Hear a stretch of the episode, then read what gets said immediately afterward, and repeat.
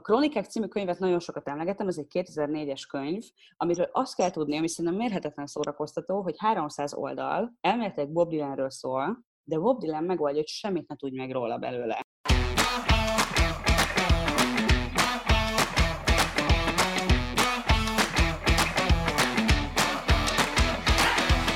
Sziasztok!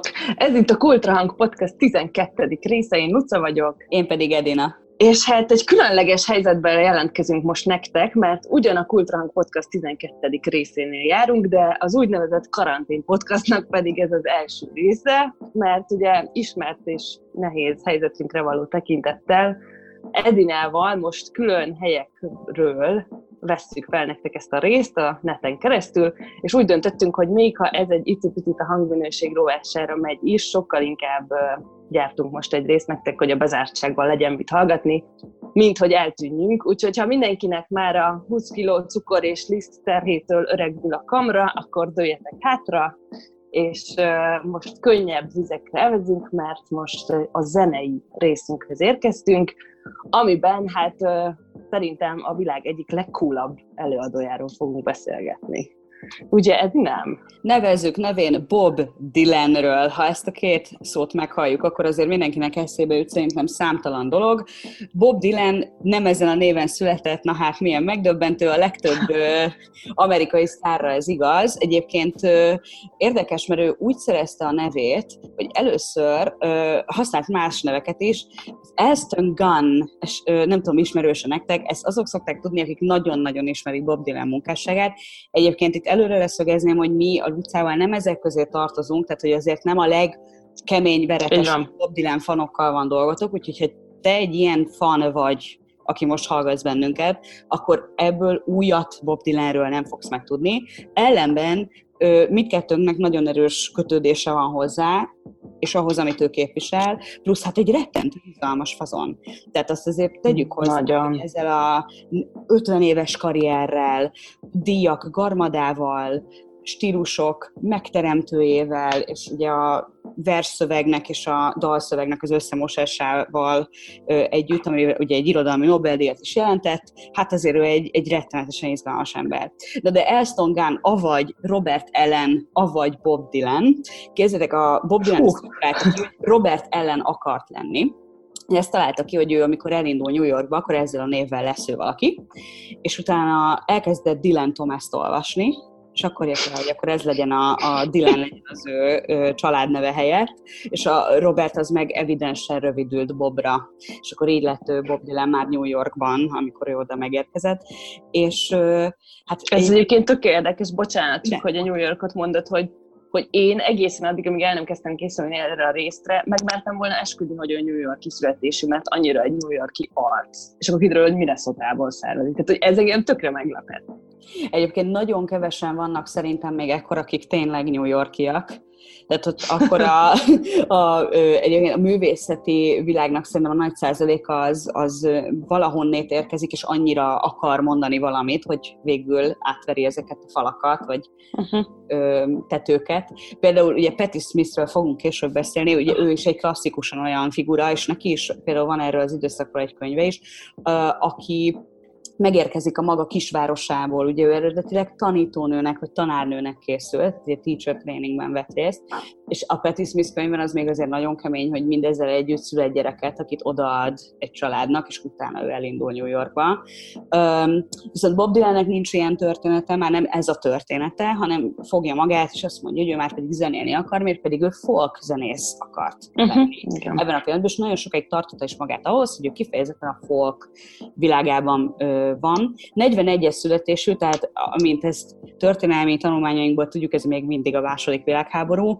Ugye azt mondja, hogy neki az apját nem vitték el harcolni, mert ő beteg volt picinek, és a nagybátyai viszont elmentek harcolni, és mindegyik visszajött egyben. Na most erre valószínűleg európai, európai család sajnos nem nagyon appellálható. E, erről azért úgy írsz pár dalt, nem? Tehát, Igen. Viszont arról sokat beszél, hogy ugye amikor ő iskolába jár, ugye ez a 40-es évek vége, 50-es évek közepétől, akkor ugye mérhetetlenül folyamatosan arra készítik az amerikai gyerekeket, hogy őket Oroszország meg fogja támadni. És egyfolytában gyakorlatoznak, tehát bújnak be a asztalok alá, és bombákat várnak, és a többi. És arról például ír egy ilyen félmondatot a Kronikák című könyvében, hogy hát azért, ha egy ilyen állandó félelemben élsz, az, az rettenetesen tönkre tudja tenni a gyereknek a lelkét, de őt is nagyon megviselte. Tehát később erről szerintem ebből építkezik is, amikor az ő szövegeit elkezd írni. Ehhez most tudunk kapcsolódni, nem? Tehát, hogy ez nagyon. Még ha nem is ugyanaz a szintű félelem, de ez, ez abszolút aktuális most, a, a, nem hagyhatjuk el az otthonunkat napok közben. Tehát ez, abszolút. Ezt, ezt, ezt tudjuk érezni. Hát igen, és aztán megérkezik ugye New Yorkba, akkor ő fiatal szerző, még az elején, ö, tehát a, a, a Kronikák című könyvet nagyon sokat emlegettem, ez egy 2004-es könyv, amiről azt kell tudni, ami szerintem mérhetetlen szórakoztató, hogy 300 oldal, elméletileg Bob Dylanről szól, de Bob Dylan megoldja, hogy semmit ne tudj meg róla belőle. Tehát, hogy persze, Ez egy teljesítmény ki lehet, ki lehet szálazni belőle információkat róla, például, hogy hol ö, húzta meg magát Woodstock alatt, meg hogy kik, kiket ismert, de hogy, hogy ő leginkább benyomásoknak, érzéseknek, inspirációknak, meg egy egyéni fejlődés történetnek az útja, de azt, hogy ő mikor, kivel volt házasságban, meg kit véletlenül se. Igen, egyébként ezt megfigyeltem róla tényleg, hogy, hogy annak ellenére, hogy egy ö, folkstar, vagy rockstar, vagy hát nevezzük akárhogyan, most kifejezetten zárkózott, és annak ellenére, azt gondolnád, hogy ez ugye az exhibicionizmus maga, és hogy egy ilyen előadónak nincs is más vágya, mint hogy kimenni a rajongók előtt tépjük szét, én megnéztem vele néhány interjút, meg, meg, saj, meg sajtótájékoztatót, és arra kellett rájönni, hogy ez a csávó tényleg a riporterek rémálma. Bárki bármit kérdez tőle, ilyen iszonyú flagma, ilyen egyszavas válaszokkal, ilyen miért ezt a filmszerepet vállalta, arra ilyeneket mondta, hogy hát, hogy jó, jó helyen volt, jó időben, meg jó szavakat adtak a szájába, és így semmi, és így néz maga körül, hogy és tényleg ez a kérdés, és így tudod, így ül a napszemekben, meg a bőrcsekébe, és hagyjatok már békén. És így ez sugárzik róla, hogy igen, ott vannak a számaim, hallgassad, írtam még egy könyvet is, most már tényleg legyen elég. Tehát egy kicsit így ezt érzem, hogy...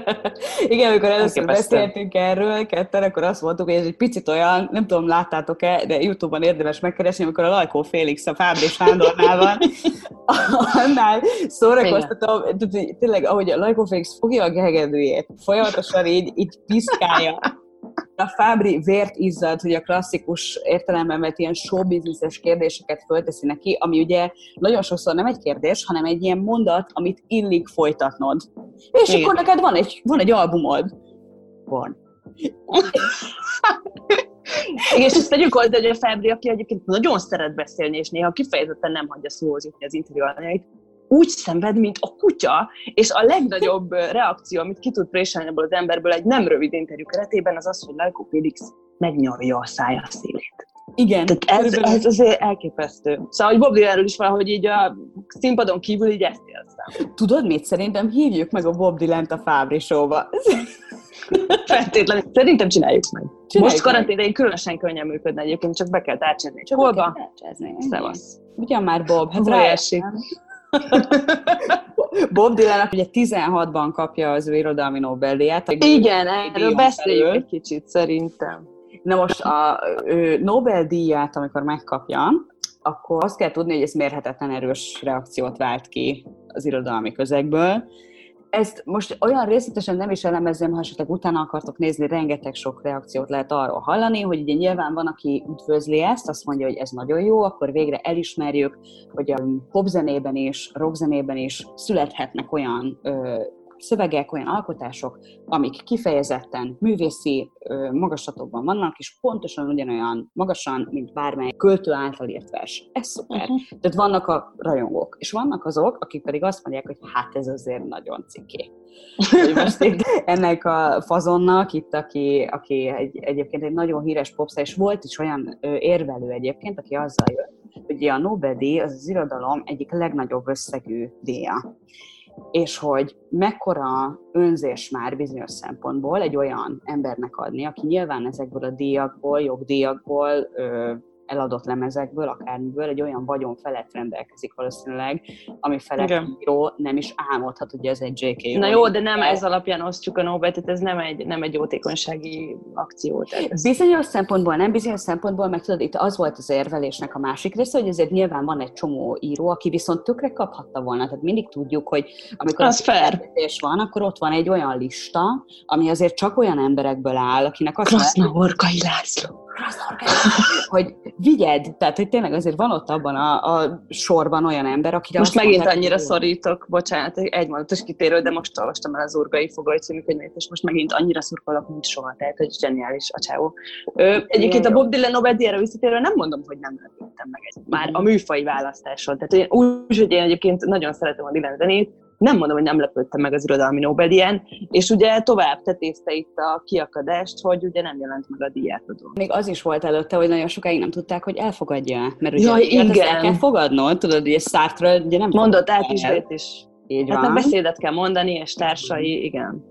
És akkor Igen, aztán végül nem ment el. Elfogadta, de nem ment el, így van. Elfogadta. Hanem elküldte a Patti Smith maga helyett, egy csodálatos előadás született belőle, tehát ezt mindenkinek ajánlom szeretettel, hogy nézze meg a YouTube-on elérhető, uh, ahogy a Patti Smith a díját adon elénekli a Hard Rain's Gonna Fall című számot, és hát többször uh, belesül, mert szegény annyira zavarban van, ami nem tudom, hogy ismeritek a Patti Smith, de aki ismeri, az így el tudja képzelni, hogy nem jön könnyen zavarba, tehát hogy ez olyan, mint amikor az ilyen sorozatokban hirtelen jön egy flashback, hogy amikor láttam, hogy így elvörösödik szegény, és mondja, hogy I'm sorry, annyira, annyira zavarba vagyok, és a következő kép a fejemben, amikor így amikor így tényleg így veri magát a színpadon, így a földön petrengve, és üvölt egy glória, hogy ez a nő zavarba jött. Tehát, hogy mm. örül. A Nobel-díjra visszatérve. Nekem az a zavarba ejtő, tudod, hogy eleve például, ugye amikor versszövegre adnak Nobel-díjat, akkor én egy picit hátrébb lépek, az a, a megállapítás, hogy én ehhez annyira sajnos nem értek. Tehát uh-huh. az, hogy éppen a költészetben milyen, mi az érték, az egyszerűség vagy a bonyolultság, komplexitás, stb. És például, amikor készültünk erre a részre, akkor megkerestem az általam ismert legnagyobb Bob Dylan rajongót, aki egy norvég rendező, egy norvég színházi rendező, Steinar Tursennek hívják. Szia Steinar, ezúttal is üdvözöllek. Mondta, hogy mondjam be a nevét, hogy legalább ezt a részét értse a részből. Na most a Steinar, ő egy Bob Dylan tribute zenekarban van 30 éve, játszott számait imádja. Respect. Azt mondja, hogy az nagyon durva, mert ugye már a Wikipédián fönn van például, hogy az egyik uh, háttérénekesének ő a férje volt egy jó darabig, de ezt a Dylan Headek, ahogy ők hívják magukat, Dylan Head, elmondom még egyszer, oh, ők nem tudták egészen addig, amíg a Bob Dylan ezt véletlenül el nem ejtette ezt az információt, tehát hogy egyébként a Bob Dylan életéről, ha elkezdesz kutakodni, akkor azt találod, hogy nagyon kevés információ Aha. van, főleg olyan, amit ő osztott meg, az meg aztán végképp nagyon kevés kevés. És a Steinár, amikor a ö, dalszövegekről van szó, akkor ő azt mondja, hogy ö, egyszerűen a számára még mindig tartogat titkot. És még mindig uh-huh. rejti olyan dalokat, amit 20 éve énekel, azoknak néha rájön új ö, Ez egyébként gyönyörű.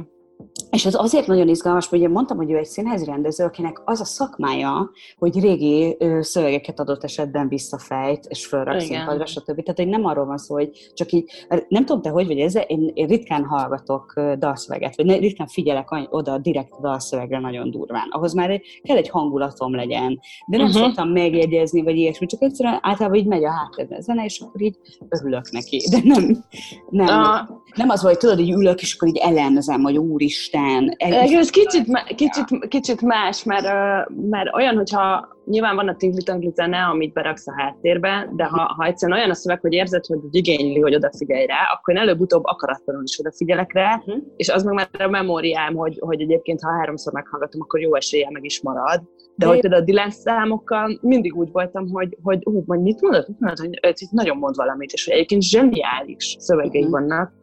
És egyébként arra abszolút tudok kapcsolódni, hogy, hogy mindig képes meglepni minket, még úgy is, hogyha nem áll elő egy új dallal, de nekem például, ami egy ilyen folyamatos új rácsodálkozás, ami lehet, hogy ciki, az az, hogy még mindig jövök rá olyan számokra, hogy ez az ő dala, hogy ő szerezte, amikről nem is tudtam, vagy nem gondoltam.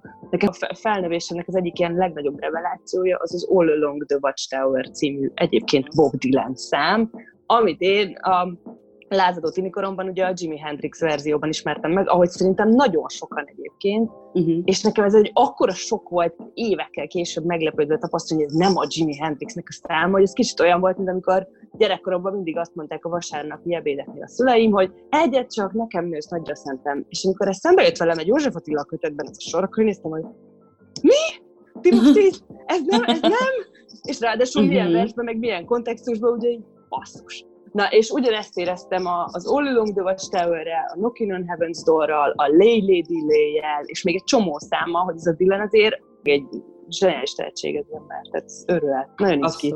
És ha már Knocking on Heaven's Door, egyébként a felventek a Bob Dylan honlapjára, akkor van egy, ugye ott mindig van egy ilyen menü általában, az szokott lenni, hogy albumok, turné, ö, kis cuccok, amit tudsz venni, és a Bob Dylannek van egy pont, ami azt mondja, hogy whisky, és a whisky ez a neve, hogy Heaven's Door. Csak hogy teljes legyen a... Ilyen kis szerényen. És eszméletlen amúgy a weblap.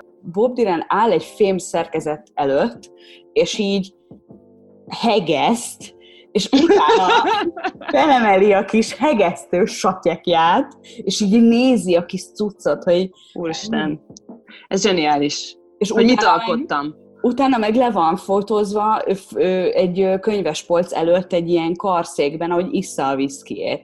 Tehát, hogy ez így... Ez, ez, ez nem semmi csak. Mi megértjük, ha itt a karantén nehéz napjain bebocsáthatást szeretnétek nyerni a menny kapuján. Mi teljesen megértjük, gyerekek. Aztán webshop is van egyébként, úgyhogy go for it. Húha, biztos, biztos egyébként nem egy két filéres viszki sajnos, azért azt el kell ismernünk. De, de mekkora karakter, saját viszki van, érted? És egyébként még az a másik, ami szerintem nagyon izgalmas nála, amit még említettünk, hogy ugye a 60-as években az ő számaiból egyszer csak ilyen hippi uh, himnuszok lettek, mint a Times Are Changing, vagy a Blowing in the Wind. És David ott volt Woodstockban, és konkrétan ott volt Woodstock mellett, nem volt ott Woodstockban. Ezt nekem annyira nehéz befogadnom egyébként. Én, én Woodstock mániás vagyok, ezt azért elég sokan tudják rólam, mert nagyon függő vagyok a témában, és valahogy annak ellenére, hogy az agyam tudja, három ilyen előadó van, akik egyszerűen az agyam tud, hogy nem volt ott, de egyszerűen nem tudom befogadni, hogy nem léptek fel Woodstockban. Ilyen a Dylan, ilyen a Doors, és ilyen a Zeppelin. Tehát, hogy ne, tudom, hogy nem volt ott, de nem hiszem el, mert nem tudom kb. annélkül elképzelni. Uh-huh. És egyébként az a vicces, hogy, hogy ugye ő tényleg ott lakott a Woodstockhoz nagyon közel, és azt nem tudom, hogy ilyen cikkek is terjengenek a neten, hogy kb. azért szervezték oda, ezt azért nem biztos, hogy el tudom hinni, de hogy, hogy állítólag őt nagyon zavarta, hogy a hippi ünneplő népek így körbevették a házát, és akkor ott így nem hagyták őt létezni. Majd ezek után egy beteg gyerekre való hivatkozással nem jelent meg a fesztiválon, tehát nem tudom, hogy melyik a nyomosabb érve a kettő közül, de nekem, és ez tőlem óriási bók, én mindig úgy fogok tekinteni a utcakra, hogy a Dylan ott volt, pedig hát nem basszus. De ez tényleg egy, egy, egy durva, annyira odavaló karakter egyébként. Viszont eszméletlenül a titokzatosságát még erősítendő, hogy neki volt egy balesete, a, egy motorbalesete, amiről senki nem tud semmit. Tehát, hogy elméletileg abba az állapotba, ahogy eljött onnan, úgy nem lehetett volna, hogy eljöjjön onnan, de állítólag nem járt ott rendőr. De ez is valami fantasztikus, nem? Hogy, hogy valószínűleg, ha, ha elmondaná egyszer, akkor így állna mindenki, hogy ja, ennyi, igen, de nem mondja el. De hát mondja Bob Dylan nem is fogja elmondani, különben se kérdezünk tőle hülyeségeket. És igen, ez vicces, mert erre olvastam, hogy itt ilyenkor évekre eltűnt itt a, a felépülés kapcsán, de hogy lehet, hogy nem is tartott ennyi ideig, csak örült egy kicsit, hogy visszavonult a Rivalda fényből. És akkor így utólag így egy interjúban bemondott egy ilyet, így évekkel később, hogy jó, hát igen, hát hogy azt hittem, hogy meg fogok halni, ja, tök jó, hogy jobban vagyok, pedig hát igazán gondoltam, hogy végre találkoztatok Ez nagyon durva. Ja. Egyébként e, a, a gondolatairól szerintem írtó izgalmas lenyomat a krónikák, tehát én azt egyébként azért ajánlom olvasásra, hogy egyrészt tök izgalmas hozzá Bob Dylan számokat hallgatni, vagy akár a korszaknak a New Yorki ö, művészetéből hallgatni hozzá egy picikét. A, a másik pedig, ami szerintem iszonyatosan érdekes, hogy ugye beszél arról, hogy hogyan lép, lépte át a klasszikus folkénekesből, hogyan lett ő dalszövegíró, hogyan kezd el komplexebb szövegekben gondolkodni, beszél arról, hogy utána hogy költözik ki New Yorkból. New Yorkra azért térek mindig vissza, mert nekem egy nagyon fontos pontom New York, és majd erről mindjárt beszélünk még. Viszont ami még egyébként a krónikákban nekem iszonyatosan tetszik, hogy van egy-egy ilyen kommentje hogy éppen kitolvas, nagyon ritkán, és hogy balzak őrjétően vicces, ez egyébként így van, tehát hogy aki esetleg balzakhoz vissza akar most találni a, a otthonmarás ideje alatt, én annak szívvel ajánlom, viszont, hogy James Joyce-nál nagyobb képű embert valószínűleg nem hordott a hátán a föld. Mondja ez Bob Dylan. Mondja ez Bob Dylan, pont ezt akartam mondani. Nice. Tehát, hogy egyébként most épp ott tartok a, a könyvben egyébként, ahol Machiavellit olvas, hogy így gyűjti, gyűjti mindenfélől a, a dolgokat, és erre tesz ilyen egy ilyen másfél soros megjegyzést, amivel egy kicsit úgy vagy vele, hogy tök jó. És egy nagyon jó De azért nagyon figyelt, hogy ne kelljen ennél többet mondani, mint amennyi feltétlenül szükséges. Abszolút. Ha már feldobtad, Edinem, ö, azt meséld el, hogy ö, New York miért lett annyira fontos része az életednek, és hogy miért gondolod azt, hogy mindenki, aki előadóként bármit is kezdeni szeretne magával, az oda talál, legyen szó akár Patti Smithről, akár Dylanről. Igen, egyébként először, amikor én New Yorkban jártam, ez 2009, ez most egy elég nagyképű mondatnak hangzik így magában, összesen háromszor voltam New Yorkban, és minden alkalommal azért, ugyanis nyári táborokban dolgoztam az USA-ban nyarakat, és akkor utána általában New York az egy fix pont volt, amit meg kellett látogatni. És nekem az volt a, az egyik hatalmas élmény, hogy ugye New York az arra szerintem egy nagyon jó példa, hogy amikor nagyon-nagyon sok ember él együtt, ugye most nyilván ebben nagyon vicces pont egy ilyen karantén podcastban beszélni erről, ahol iszonyat sok hátránya is kijön annak, amikor nagyon sok ember van együtt, viszont New York, ami egy színes, nagyon sok embert bevonzó, egy hatalmas ilyen pulzáló valami, ott eszméletlen művészeti teljesítmények tudnak születni, már csak azért is, mert kialakul az a réteg, akik ö, akarattal, ö, erővel foglalkoznak ezzel, tehát kifejezetten a show uh-huh. És itt a 60-as években, amikor Bob Dylan valaki lesz New Yorkban, akkor még például ugye Los Angeles nem akkora cucc, mert még a TV film még arrébb van uh-huh. igazán. Tehát gyártanak már filmeket, ne értsetek félre. Hollywood kicsit a szívéhez kapott, de semmi gond. De inkább elválik, akkor így fogalmazok, hogy elválik egymástól az, az a New Yorki művészvilág. Ugye, aki mostanában látta a Marriage Story-t, az például egy picit ugye erről szól, hogy akkor van egy, van egy alternatív színházi igen, létük igen. New Yorkban, és hogy a, a hollywoodi létbe elébe át fognak-e költözni, és ez egy kicsit már ekkor is megvan, tehát ez egy hosszú uh-huh. ideje fennálló történet. És New Yorkban magában meg aztán tényleg mindenki ott van a, a, mind a Bob Dylan, mind a Patti Smith könyvből az az egyik nagy élmény, hogy ezek a, az emberek akár eszméletlen anyagi bizonytalanságot is vállalva, ott maradnak, és járnak helyről helyre, próbálják megismerni ennek a közegnek a, a meghatározó embereit, ugye kiválasztják uh-huh. számára azt, aki számít nekik, és adott esetben egy idő után, hogyha a művészetük vagy egyedi, vagy minőségi, vagy csak megtalál egy pontot, akkor kiemelkedik egy másodpercben. Ugye tudjuk, hogy nagyon-nagyon kevés százalékát ismerjük meg ezeknek az embereknek, akik ilyenkor áldozatok. Persze. De akiből lett valami, annak nagyon izgalmas ezt visszanézni, hogy kb. tudod, ez a mindenki ismer mindenkit, olyan, mint amikor rájössz, hogy a nyugatosok együtt kávéztak. Igen, igen, de ez már önmagában egyébként egy zseniális dolog, hogy sikerült egy ilyen helyszínt, meg egy ilyen közeget kialakítani, hogyha te lenni akarsz valaki, oda kell menni szerencsét próbálni, és ez nekem már tényleg önmagában egy ilyen nagyon izgalmas dolog, mint ahogy ez a 20. század elejé kávéházas budapesti lét is, nekem egyébként tök hasonló ez a, az ilyen pulzáló kultúrközeg, és, és tudva levő tény, hogy ha te szeretnél valamit elérni ezen a pályán, akkor ott kell szerencsét próbálni. És ez szerintem tök jó, hogy mitől alakul ki egy ilyen közeg, kik azok a meghatározó emberek, hogy jutnak ők oda, igen, nem ez szuper. Tehát azt mondod, hogy ez a könyvből ez tökre átjön. Nagyon. És nekem most jött meg igazán a kedvem hozzá. Mellé szerintem még az is nagyon izgalmas, tudod, hogy ugye ez a, ez a mobiltelefon, meg a tele, kb. még a telefon, meg a, a mindennapi tévé előtti kor, tehát hogy gyakorlatilag tényleg csak úgy tudsz menni egyről a kettőre, hogy embereket megismersz. Ugye most is kb. egy kicsit ezt csinálod, amikor például elkezdesz építeni egy ö, zenei karriert, de ö, meg hát játszol pici helyeken, aztán egyre nagyobb helyeken is lát, itt Bob Dylan beszél arról, amikor öt embernek játszik, de öt embernek is játszik, tehát hogy Igen. fontos ez a része, amikor meghatározod magad, és még kitalálod, hogy ki akarsz lenni.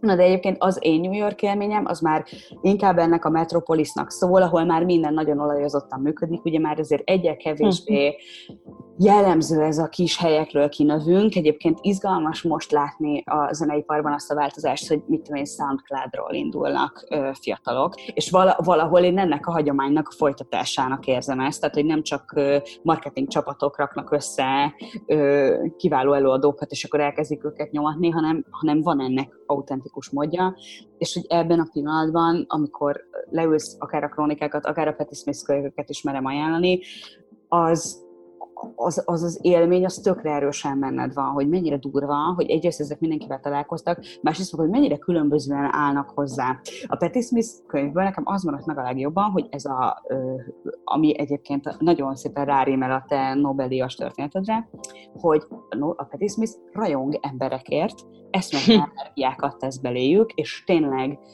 um, addig kitart mellettük, amíg be nem bizonyosodik az ő gondolata, hogy értékes művészek és kiváló alkotásokat csinálnak. A Bob Dylan az meg csak van. Csak így megy egyik helyről a másikra, néha azt mondja, hogy úgy emlékszem, ott volt velem az akkori csajom, de nem emlékszem Jaj. szerintem rá biztosan. Úgy emlék, lehet, hogy itt voltam, de lehet, hogy ott. XY. Ezért mondtam, hogy a legcoolabb előtt, mert cool, coolnak lenni valahogy ezt is jelenti. Ugyanez az mhm. interjú létezéseiről is nekem ez jön hogy van egy bőrkabát, van egy napszöveg, és akkor így na mit akartok? Hát meg ahogy az egyik kollégám mondta egyszer valakire, ez, hogy szépen aszódik. Tehát azért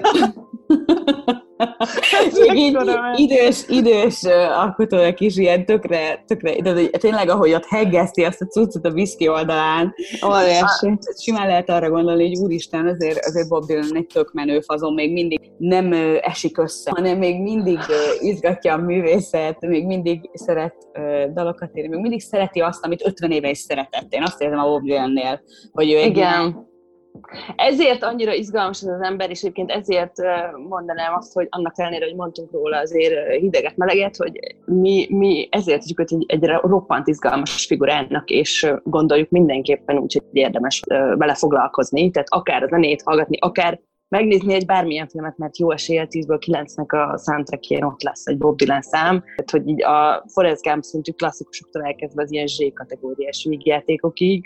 Én megpróbáltam itt sorra venni, hogy beszéljünk legalább néhány filmről, hát lehetetlen, tehát hogy így negyed óráig csak görgetem is. Tehát, szóval, hogy a, itt a megrögzött uh, fanokhoz szólnék, hogy, hogy egyrészt mi nagyon szívesen várunk egyébként ilyen meglepő és izgi infókat, hogy írjatok nekünk, hogyha, hogyha tudtok ilyeneket, mert hogy mi szeretjük ezt az embert, de azért ugye, ahogy Edina is mondta, nem vele foglalkozunk 20 éve kizárólag, ha nektek esetleg ez a helyzet, akkor nagyon szívesen várjuk. És itt Steinár szavaival búcsúznék, aki tényleg úgy ö, ö, írta le ezt az embert, hogy egyrészt még mindig nagyon sokat foglalkozik a társadalommal és az emberi felelősséggel, és ő az az alkotó, akinek a ö, első billboard első helye és az utolsó billboard első helye között a legtöbb időt telt el, magyarán szólva a karrierében wow. a magas pontok, azok eloszlanak, tehát nem egy, nem egy két slágerből él nagyon sokáig, sokáig, hanem hogy pont, hogy új dolgokat hoz be, és azok is sikeresek lesznek.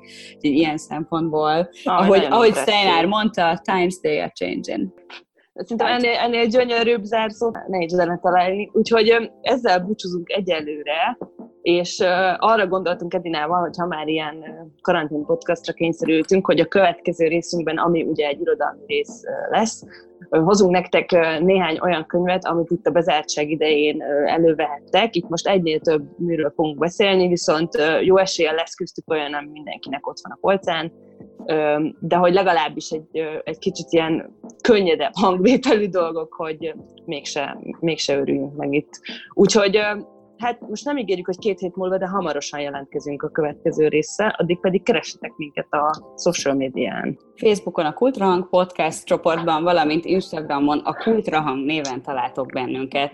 Várunk benneteket ott is szeretettel, kommentben is szeretettel, és ha nektek egyébként van ilyen olvasmányotok, amit addig olvastok, akkor ezt, azt is nagyon sok szeretettel várjuk. Igen, és vigyázzatok magatokra, és akkor hamarosan jelentkezünk. Maradjatok otthon! Sziasztok! Sziasztok!